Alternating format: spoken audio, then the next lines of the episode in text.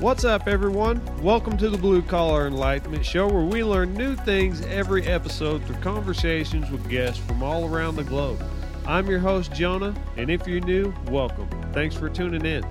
Today's guest is John Leister, an author of nearly a hundred novels. Enjoy the conversation. What's up, John? Welcome to the podcast. I appreciate you taking the time and talking with me. How are you doing today? I'm great, Jonah. How are you? Thank you very much. I really appreciate the opportunity. It's great. Oh, I'm doing just fine. Weather's starting to clear up here in the uh, middle middle part of America, and it's a nice sunny day outside, so I'm enjoying it. That's awesome. Well, we've had a pretty mild January, you know, above zero, which is pretty remarkable for Vancouver. I mean, mild. Vancouver, that's mild. Mild for yeah. us, I believe, is like 40, 40, 50. Holy, holy. Like Fahrenheit? Yeah. Okay, yeah, we have Celsius here. We're in the we're in the metric system. Yeah, that's true. we we like to do things a little different down here. Oh, that's cool. Oh, when in Rome, right? Yeah. So tell me and the listeners just a little bit about yourself, man. Sure. Well, thank you. Okay. Well, I'm 57, and um, I kind of spent the first two thirds of my life not really doing very much. When I was a kid, I wanted to be a comic book artist. I was really into Marvel and DC comics, and I was drawing every day for three to four hours a day, but I got lazy and I gave it up. And then uh, after high school, I thought maybe I'd give acting a try. I've always had a very artsy spirit. And um, I don't know if you remember a show called The Big Valley. It was an American show, Western, from the late 1960s, probably, before, probably long before your time. So one of the stars of that show, Peter Breck, he came to Vancouver and he started an acting school called the Breck Academy. And that was an amazing experience for me. I was an extra in Rocky 4 and I got to meet uh, Gene Hackman and Richard Dreyfuss. I don't know if you know who they are, but they were really huge uh, back in the day. Yeah. And uh, I don't mean to gross you or any of your listeners out, but I've always had very dry skin. And so what happened was I developed psoriasis. And I don't know if you know what that is, but it's basically a, a mal condition where a person's body generates far more skin than usual. It's kind of mm-hmm. like having dry skin to the nth degree. So I wind up with like these red scaly patches all over my body, which I still have a little bit. It's abated somewhat over the years. And so I I decided to give up on my dream of acting just because I was I had too much of a chip on my shoulder about it. And I've always kind of grown up with feelings of low self-esteem.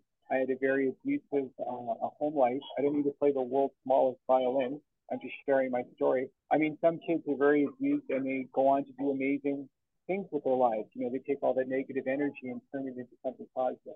I wasn't so much one of those kids. I kind of absorbed a lot of that stuff, and and I allowed it to kind of to kind of keep me down, keep me, you know, sort of at this level when I could have done much better with my life. So what happened to me, and here's where the story might get a little bit weird for some people, and maybe a little bit difficult to digest. About three years ago, I was 53. Well, I'm 57. I guess four years ago now. I kind of felt like I was reaching the end of my rope in life. Not in terms of like actually offering myself or anything like that, but I thought, gosh, you know, I've had my 20s, 30s, and 40s, and I've been a security guard of all things for 35 years. And I've always felt in my heart, mind, and my soul that I was meant to be something uh, bigger and that I could always do something creative. And so what I did was I reached out to God and I said, guys, you know, I've been hearing about you my whole life. I've always been something. I would never call myself a full-blown atheist because at the end of the day, I don't think any of us really know. I mean, it's hypothetical. It's the unknown. What happens after our corporeal bodies the end. But I said, you know, God, I've been hearing about you my whole life. You know, I'm going to take this leap of faith because I think that I'm the kind of person who tries a little bit harder when I have it in my mind's eye that someone who loves me, someone who accepts me unconditionally, unconditionally, easy for me to say, for who I am, is watching watching me, kind of like Big Brother from 1984, but not in a harsh way, you know, not in a cruel, you know, punitive kind of way, but in a loving way. Kind of like imagine you're a kid and you're playing baseball, and maybe you're just kind of slacking off that day, you're playing Little League, and then suddenly your dad shows up, or your mom shows up. You know, the one who loves you the most shows up, and suddenly they're watching you. You know, your attitude might change a little bit, right? You might try a little bit harder. So once I took this leap of faith, I began to feel, and I'm not suggesting that anything mystical happened, but I began to feel a sense of decompression. I began to relax a little bit. I began to accept myself. And I had to look at myself in the mirror and say, you know what, I've always wanted to do is right. That's always been the one constant in my life. And over the first two or three, say two thirds of my life, I've made these sort of sporadic, half-hearted attempts at writing, you know, kind of on the back of a pizza box or on the back of a candy bar wrapper kind of thing. And so just to backpedal a little bit, around 2005, I created this character called Lee Hackman.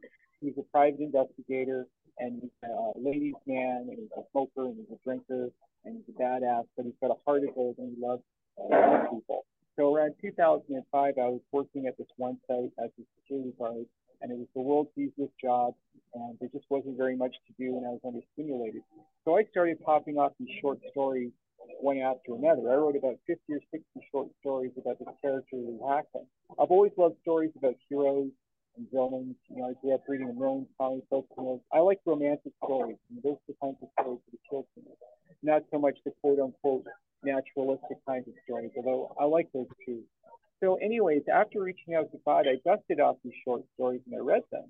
And I don't know if you do any creative writing, Jonah, but it was the first time where I was able to read something that I had written as if somebody else had written them. And it was a big deal for me because I thought, gosh, you know, I know this is not great literature, but I really like this guy, Lee Hackman, probably because he's me. I mean, he's basically an idealized version of myself, which is something that I think a lot of writers do. I think that's what uh, Ian Fleming did when he created James Bond, or Tom Clancy when he created Jack Ryan. You know, they're just creating these sort of, you know, bumped up versions of themselves. So I cobbled these short stories together, and they, or some of them anyway, and they became my first book. Here we go, shamelessly plugging a product. My first book is called The Collected Cases of Lee Hackman, 1970s Private Investigator, Book One. Hang on a second while I catch my breath. And so I don't know how old you are, Jonah, but I, I'm I'm 57, as I said, and so I was alive at a time when none of this technology existed. And I'm not really a very technologically adept guy. I'm not saying that to beat myself up. I'm just the kind of guy you got to show me over and over and over again. And, you know, it just might take me a little bit longer than a younger person to learn some of this stuff. So for me, it was a tremendous uphill battle just to get that first book posted back in 2019. I was dealing with Amazon, and I had it in my mind, I, you know, three clicks of the mouse and boom, I'm a self-help You know, it didn't work out that way initially uh, Amazon was rejecting my banking information, and then I would go to the bank and say, no, it's the right information, and I was going in circles, and I was going to the library every day after work on my days off, and I had tremendous help from the library staff. And this is another important life lesson I feel, is that some of us, especially men, I think, I mean, I don't mean to stereotype, but you know, we guys, I think that generally we're not so keen on asking people to help us. You know, we like to think that we can do everything by ourselves. At least that's my hallucination anyway. And so, you know, we have to put our egos on the shelf sometimes in order to get what we want out of life. So I had tremendous help from the library staff. And so after maybe a hundred tries of, of, trying to get this book, I, I had to give up on Amazon. I actually deal with Draft2Digital now, which is another uh, website for, for people who want to self-publish, and maybe, maybe we'll come back to that. So if there is such a thing as parallel universes or parallel timelines like Star Trek or Back to the Future, you know, alternate realities. If there's an alternate reality where I tried to do this three years ago and I didn't have God in my life, just knowing who I was back then, and again, not to be overly self-denigrating, because who I was back then wasn't such a horrible guy. I just didn't have that stick-to-itiveness. I just didn't have that dogged determination.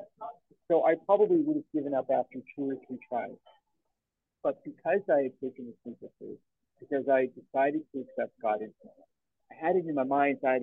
I say that a lot, mind's eye. I had in my mind's eye he's watching me, like God is watching me. Well, John, do you want to change your life or not? Do you want to manifest? Do you want to align yourself with the John you always meant to be? Or do you want to just go back to the couch and pound down junk food and watch DVDs every night? Because that's how I lived my life for the better part of 35 years. I used to be very overweight. I used to weigh about 200, anywhere from 235 to 250 pounds and now I'm about 170 pounds. And that's another thing, just as a sidebar, after letting God into my life, my diet changed dramatically. You know, I, vegetables started looking attractive to me because I think that when you when you love yourself, and it's not narcissism to love yourself, when you accept yourself, you're more likely to make better choices in life. At least that's the way it's worked out for me. So when I finally, after maybe a hundred tries, saw on the screen, your your ebook has been published. I just thought, oh man, you've got to be kidding me. I mean, this is a very unusual feeling to me. I actually started something and there were hiccups and variables and potholes and speed bumps along the way. And for once in my life, I didn't fail. Like I actually crossed that finish line. And so for me, that feeling of elation, which was an, an unusual feeling to me, was uh, uh, has been a motivator because I want to feel this way all the time. And actually, I just uploaded another book today. I think I have almost a hundred of these books online now, and I'm going to keep doing this until my corporeal, corporeal existence ends. And so that's my story in a nutshell. I was that's what, what one of my questions was going to be. I was going to say no, I've never really done any. Well, I can't say it's too creative. I used to write poetry a little bit here and there, you know, but never really anything big. Okay. Um, well, poetry's big. but you know, that was my question: was how many books you had out, and after be after writing so many books, do you still get nervous publishing them, or is that kind? Of, no. Is it kind of just a no. run of the mill type thing? It, it, it, oh, I don't want it. Well, I don't want to go too far in the other direction. I don't want to be, you know, complacent about it. No, I, I mean, I'm super jazzed every time I publish a book. But I, after I published that first book, I still had some hiccups with Amazon in terms of them rejecting my files I don't know if there's a problem with the website. I shouldn't say anything negative about Amazon because it seems like they practically rule the world. But I discovered another platform, and this may be a good tip for some of your listeners who want to self-publish authors. I found a website called Draft2 Digital. It's free. It's super easy to use. It took me like all of five minutes to post my first book with Draft2 Digital. And what they do is they springboard your book to other platforms there's like seven or eight other platforms, like there's Barnes and Noble and Apple and Kobo, and then maybe five or six others. And so my stuff's out there. And then I found another website called Poster My Wall, and that's how I designed my book covers. And then again, it's free, it's easy to use, it's fun to use, and it's only over been over, over the last year or so that I've that I've you know designed these covers. So I mean, doing this, what I'm doing basically is I'm following my bliss. This is what I was meant to do with my life. I think that we have a destiny as individuals. Of course, it's not just going to plonk itself down into our laps like you and your podcast, right? That didn't just happen on its own. You willed your podcast into existence. And I think what I have now, what I didn't have before 2019, I didn't have the knowledge of how much fun I would have doing it, like how much joy this would give me. And I like to think that those feelings of joy spread out globally. I absolutely believe that. When we feel lousy about ourselves, when we're going through life, you know, walking down the street, looking at our feet instead of looking forward, you know, when we give up on our dreams, when we give up on our bliss, those negative feelings, I absolutely believe, become global. They actually affect other people. It's kind of like when you walk into a supermarket and you're getting ready to, to cook a nice meal for your family and you're in a good mood and then 15 minutes later you're putting your groceries in the car and you're suddenly a lousy mood. You know, what happened? What happened was you absorbed all the negative feelings of all the other shoppers in the supermarket. So that's my mission statement for it. And for goodness sakes, you know, as long as you're relatively healthy and as long as you have some cognitive ability left in your mind, you know, never mind age, never mind whether what you want to do makes you any money, and especially never mind what other people think. I've had to disengage from some people in my life, just a few people whom I really love and really care about and always will. But the support and the enthusiasm just isn't there. And I think that even in some cases, there's a little bit of, of jealousy, or like I was told by one friend of mine, he's like, hey, John, don't talk about your book. Like, I never want to be around that kind of energy. I want to be around people who are, and this is just my opinion, this is just the way that I feel about it. I want to be around people who are as who are rooting for me as much as uh, I'm rooting for them. You know, I love to hear about other people's uh, uh, with and self-manifestation, whether they're super successful at it or whether they're just taking that first baby step, you know, going back to school to get that degree or starting to write a book themselves or a podcast or getting their pilot's license or whatever it might be. So that's all. Yeah. Uh, what what was your favorite book to write in all of those? Okay, well, I get well, I love all of them equally. It's kind of like asking a parent which, which one's your favorite child, right? But I would say uh, the Treehouse Avengers, which is um, my first, my, my very first novel, kind of like your first love, right? And so the Treehouse Avengers, can I talk about the story a little bit? Go for it, man. Okay, sure. So it's very autobiographical. It takes place in the 1970s. It's about a 10 year old boy named Clint Wagner.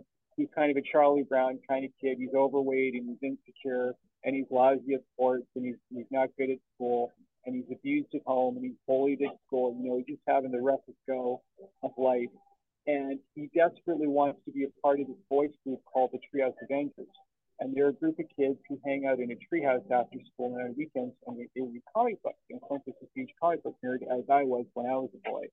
And so uh, another character named Billy West, who's the leader of the Treehouse Avengers, he says to Clint one day, and this is this is the basic plot. He says, "Okay, Clint, you know we don't want you in our in our, in our group or in our gang, but if you want to be in, then you have to commit to the seven tasks, kind of like the seven labors of Hercules. So, for example, he has to fart in class when the teacher's talking. He has to bring his mother's underwear to school. He has. To, I don't want to spoil the whole plot. He has to. Um, he has to go to an X-rated movie in Times Square. The story is set in New York City, and he actually succeeded succeeds at doing this. What he does is he wears his Charlie Chaplin Halloween costume, and the woman who sells him the ticket is an octogenarian. So he gets it's a very you know it's intended to be an all ages book. The movie he well, more or less all ages. The movie he ends up watching is like a bunch of topless women playing volleyball. You know, it's pretty innocuous. But lo and behold, his dad is in the theater, and uh, his dad's been and his dad is abusive. Telling uh, Clint and his mom that he's in a tennis club and he plays tennis every Saturday, when in fact he's been going to this, you know, X-rated movie theater in Times Square. And then um, there are these two bullies, and Pug and Mike, who are, uh, um, merciless to Clint on a daily basis. And what they wind up doing at the end, I guess I guess I give away the whole game a little bit, but they try to burn the treehouse down. And Clint comes to the rescue. And over the course of the story, he loses weight, he gains confidence in himself, he's mentored by the school principal, who's a World War II veteran, who kind of takes Clint uh, under his wing and teaches him how to box. And so when Pug and Mike show up and try to burn the treehouse down, uh, Clint, you know, puts the fire out, and then he gets into a fist fight with the two boys, and of course he kicks their butts. And then after all of this, Billy says to him, "Okay, you're in, Clint. You're a treehouse avenger." And Clint's like, "No thanks. You know, I don't want. I don't want to be a treehouse avenger. I just want to be Clint Wagner." And so the theme of the story is really, you know, self-acceptance and, and, and having the desire to be a leader and an individual as opposed to, you know, a follower and just, you know, a P or a P in a pie. And that's the Treehouse Avengers. And so I think out of all my books, I like to say that I'm equally proud, but I mean, if there's one that I think, and other people have told me this, if there's, if there's one that has the most potential, you know, for a movie uh, uh, or, or Netflix series, you know, they usually point to that one. And, and do and all it's a standalone. It has a beginning, middle, and end. Do all of your books have one of those messages like that that you try to portray? Yeah. Yes, hundred percent. I, I try to do that. I'm not afraid to preach. I try to do it in a, you know, I try to do it in a way that's entertaining. You know, I try to do it not not in a scolding woke snowflake kind of way. But all of my books, even my Lee Hackmans, well, especially my Lee Hackmans, they have a very old school morality. You know, good is rewarded.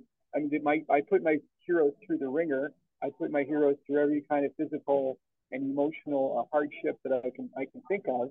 But ultimately, they are triumphant by the end of the story because I think that those are the kinds of stories. Those are the kinds of stories that I like. I mean, I like stories that are uplifting. You know, you look at the most popular movies of all time; they tend to be very uplifting, right? You leave the theater, whether it's Star Wars or Lord of the Rings or Harry Potter, or, or whatever you or with the Marvel movie, you know, you tend to walk out of the theater or you're feeling uplifted, right? You feel better about yourself, you feel better about other people, at least for a little while, you know. A little while is better than never than never, right? You, you feel better about, about life. And you also feel like maybe the, whatever the problems that you have in your life, because we all have them, that's just that's just the way that it goes, you know, are maybe not so insurmountable. So yeah, when I when I wrote my first Lee Hackman short stories, I kind of thought them thought of them, thought of them a little bit as Aesop's fables, these sort of hard-bitten crime stories, but with, with a kind of moral at the end, or, or, or something that, that the reader, you know, might be reminded of if they already know, because I think we all need, need to be. My hallucination is that we all need to be reminded of some basic things sometimes in our life, because let's face it, all of our lives go south sometimes, right? All of our lives, we feel like, oh my gosh, it's the end of the world and so sometimes we might need to read something or hear from someone else, or in my case from God, like, you know, they're there. You know, you, you're still alive. You know, you there's still you know you got a lot of years ahead of you. You know, just just you know, chillax and accept yourself, and and for goodness sake, don't beat yourself up. You know, uh, there's a lot of people out there that are just that have this inner struggle, and it is it is 99.9% manufactured. You know, we just buy into so much negativity and the moment we start to disengage from that negativity, here, here's a specific example that maybe is a little bit more concrete. I don't watch the news. I, I spend very, very little time watching the news because I'm a recovering news junkie. I used to listen to all these political podcasts, very conservative podcasts, you know, the Johnny Ken show and the Ben Shapiro show is another one. And, and I found them to be very engaging and stimulating, but they were also driving me crazy. And they certainly, wasn't doing anything for my psoriasis because stress and anxiety uh, exacerbate psoriasis. I also, even more than that, I think that it makes it makes our bodies physically weaker. In other words, I believe, and this is not a scientific opinion by any means, John, but I believe that the worse we feel ourselves, about ourselves emotionally makes us more susceptible to physical disease. I, I absolutely believe there's a correlation between the two. So once I disengage from all that stuff, like people tell me, did you hear this? Did you hear that? It's always followed up by something negative. It's always followed up by something that I really didn't need to know. You know, you walk into an elevator now and there's a screen on the wall and it's telling you about something horrible that happened somewhere in the world. You know, you might have been in a really good mood before you, you were given that piece of information that is really, I mean, unless you work in the field, is really of no benefit to, most of us whatsoever. It just, it just makes us feel bad and it, it, it it, it disempowers us. And so I try to live, I don't mean to be artsy fartsy, but I try to live my life in a way that's empowering so that I can be the John Leister that I want to be. If I didn't have these books online, if I didn't have God in my life, I wouldn't be doing this right now. I wouldn't be reaching out to nice people like yourself, trying to connect with other people around the world who have that same kind of passion for life. Yeah, uh, and I like to tell people, you know, uh, ninety percent of the stuff that you go through is your own mentality, and a yeah. big thing is to step out of your own way, unlock your cage, and step out of it. Eh, you, you're in your own way, and it's your mind telling yourself to stop and it's blocking you. And if you could get past that, the the possibilities that you have oh, yeah. are endless. The gates open up. Correct. That's um, how that um, works. Go ahead. Sorry. Go ahead. Uh, so how do you go about marketing your books other than social media? Oh well, that's pretty much it.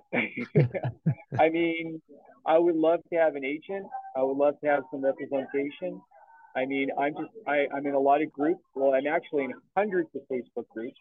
And so I, uh, pretty much every day, I write pretty much two to three pages every single day. I mean, I'm at a point in my life right now where I don't think I could go to bed without cranking out at least a couple of pages of my to Google thing, and then I transcribe it into my, lap, my laptop. And so I make videos of myself, uh, reading my stuff into my phone. I usually make two or three videos a day and I post them on my Facebook page and I post them on my Facebook group page. Plug, plug, plug. My Facebook group page is called Johnny's Way, and uh, I've got over 600 members now. And and basically that's what I'm doing and reaching out reaching out to podcasters like yourself. And I have it in my mind's eye that someday somebody out there who has a, has the money and has some power, who, who, who makes decisions as to what gets made and doesn't get made, someone like an Alan Ladd Jr. He was the guy who greenlit Star Wars back in the day when George Lucas was trying to sell the original Star Wars. And nobody was fighting. Everybody told George Lucas. Am I comparing myself to George Lucas? Yes, because I believe in my story just as much as he believes in what he's trying to sell. And I think that's an important life lesson too.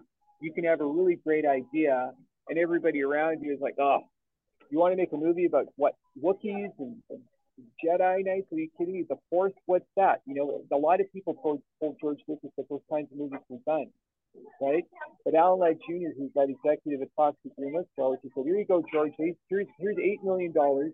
You know, go make your stupid space movie that nobody wants to see. That's going to cost me my job. You know, we have to roll the dice sometimes in life." And and lo and behold, it became you know the most popular movie of all time with countless spin-offs that continue to this day. So that's my dream. I don't want to be super wealthy. That's not my that's not my mission statement.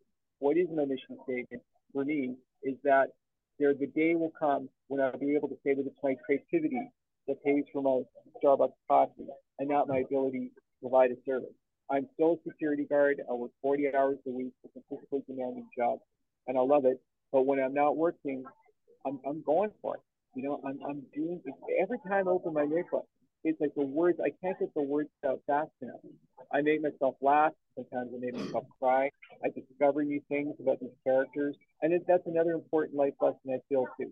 You never know what you're capable of until you actually do it. And then you discover, it's like, wait a second, I'm actually enjoying this a lot more, like infinitely more, than just sitting in front of a screen and watching somebody else's story. Like last year, I saw maybe five movies. I used to watch five movies a week I used to come home on my days off and box sets, DVDs, and watching all the special features and listening to the audio commentaries. And the special feature that always drove me to crazy was the writer's room. I'd be sitting at home pounding down my pizza and watching these writers talking about next week's episode of 24 and absolutely feeling that if I was in that room along with those other writers, I would have something to contribute, even though I don't have a formal education. And so, again, that's my message to the world. You know, better late than never. You know, never mind yesterday, because as soon as we start thinking about the past, I think we tend to feel sad, whether it's a happy memory or a sad memory. And again, it's disempowering. When we think about the future, and I don't think, I, I mean, I'm speaking for myself, but I don't think it's just me. I think that we have a tendency to worry. I mean, human beings are just so much, so much alike in so many ways. But when we have our minds centered in the here and now, just the here and now, then we feel strong. Then we feel like things are possible, right? I mean, and that's my philosophy, and it's been working for me. I think that uh, you know, you do say it's better late than never, but you know, there's a piece of advice that I'd give to all young people is that you're not going to be good at anything unless you try. Absolutely. Unless you get out there and you try it. Okay. Try the thing, try the things you enjoy first. Because if you can succeed there, you can succeed anywhere else. Right. And and you have to be able to take criticism. You know, and failure. Right, and failure, yes. And people are going to make fun of you. You know, the second guessers and and the people who are who are in the stand watching you and I when we're in the arena of life, right? Taking the risk, taking the hits, putting ourselves out there. I mean, the whole world could think that my books were total garbage. If, if I knew for a fact that the whole, that everybody, every single human being in the world thought that I was the world's worst writer, I would still keep writing because I love to do it. And I know that I'm not the world's worst writer. Haven't you ever seen a movie and then walked out of the theater and thought, I could go home tonight and I could write a movie about, I could write a screenplay about the last argument I had with my wife and it would be more entertaining than the stupid three hundred million dollar CG Gonzo fest that I just wasted my money on. Yeah, not gonna lie, that's about most of the movies nowadays, anyway. there you go. Uh, so, do you have a ritual before? Like, I have a ritual before I sit down and I start recording. Do you have a ritual ritual before you sit down and start writing? No, I was I was asked. I was on a. I'm glad you asked. I love this question. So I was on a group podcast a while back. There were about 15 people on this podcast, which was not, it, it was very unwieldy to have 15 guests on one podcast because everyone was talking over one another. But this question came up, and I was the only one in the group, that group of 15, that didn't have a quote unquote ritual. No, I just opened my notebook and I start writing. You know, I was on a, I was watching an interview with Arnold Schwarzenegger on a, a documentary called um, Stand Tall. It was about the life of Lou Ferrigno. And Arnold was talking about how incredulous he was that some of his fellow bodybuilders had to psych themselves up before a workout. And he said, I never have to psych myself up before a workout. I can't wait to pick up those days. He said, if I had to psych myself up, I wouldn't do it. That would be like a red flag that this is not a good fit for me.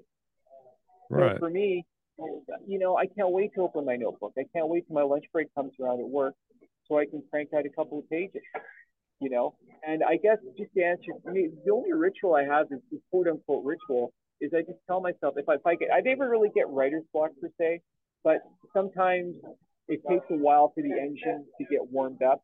Like I'll have my notebook and sometimes 10 minutes later, I'm still looking at a blank page.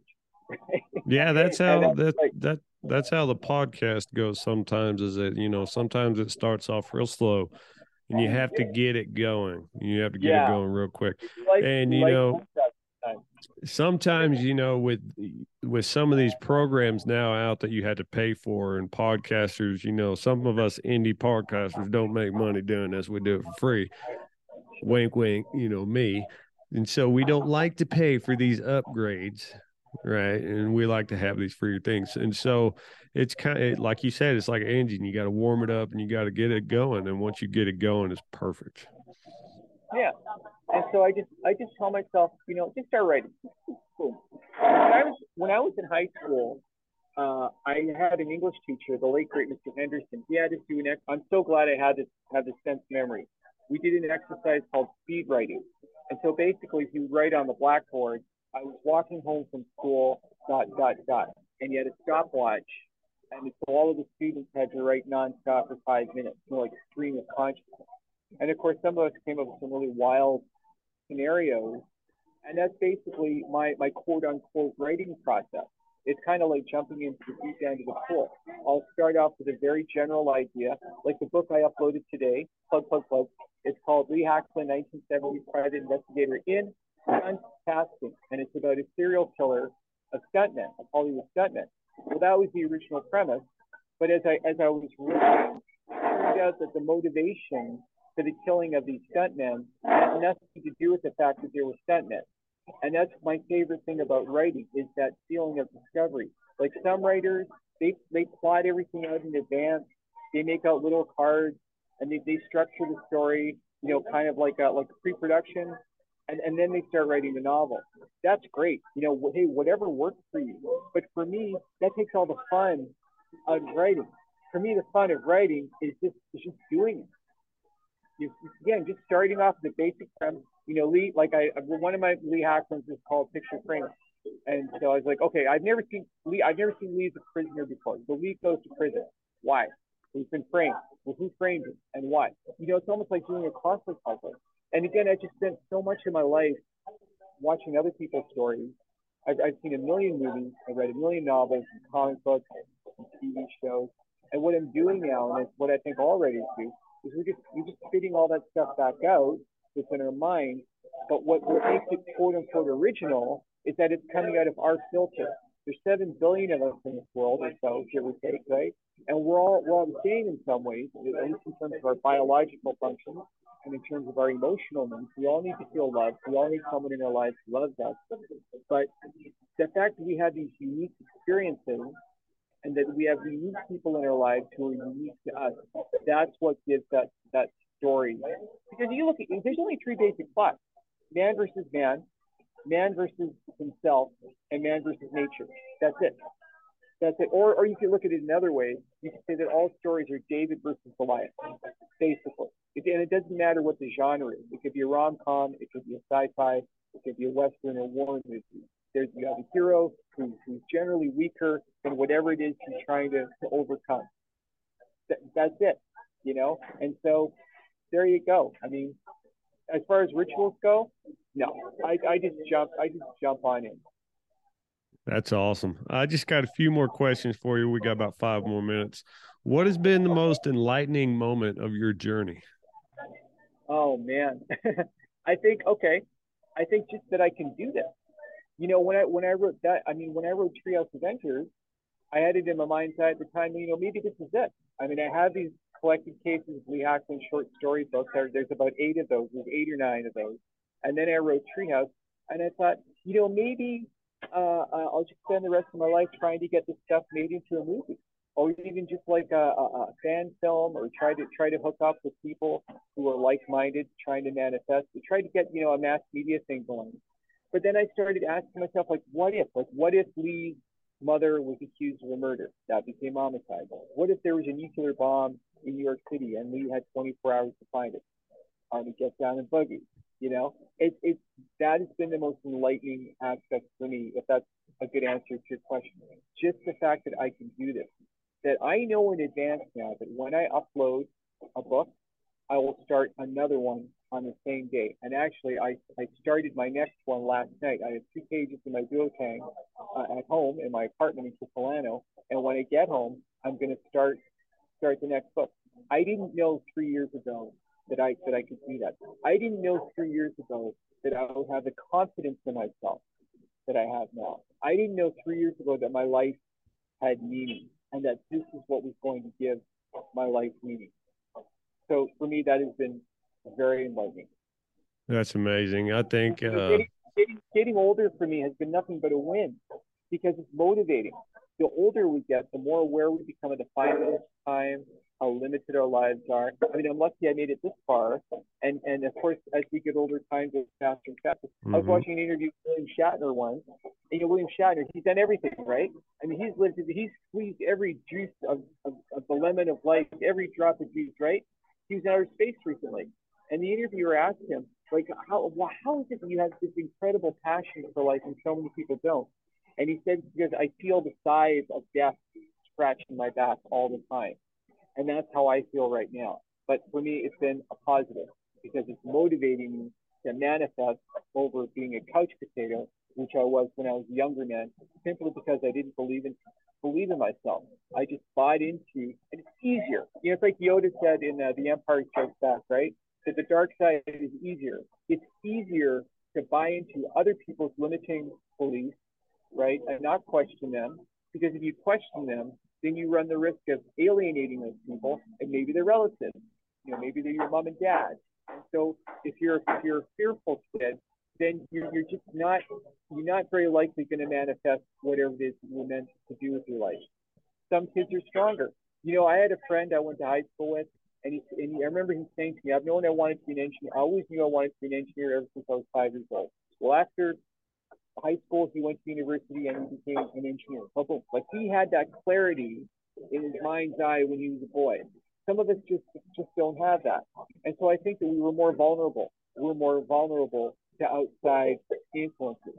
So what we need to do, and my advice to your listeners who are maybe going through what I was going through three years ago, my advice is develop a philosophy for yourself. Look at all the pre-existing philosophies and kind of cherry pick what works for you and, and implement what works for you. If you're an atheist, if the idea of God is too esoteric for you, you're a very empirically minded person, but you're where I was three years ago, kind of feeling like you're spinning your wheels, then for goodness sake, but, but you want to manifest, then again, have it in your mind's eye that the person who loves you the most is watching you. Do it for them. You know, do it for your kids, do it for your wife, or, or if you have no, if you're alone, if you're alone, then just imagine, imagine, pretend that there's someone who loves you. I hate to you cut know, you off, but the Zoom, Zoom call is going to start kicking you off. But uh, I appreciate you coming on the podcast, man, and uh, I will keep in touch, and we will get back together soon so we can keep this conversation going.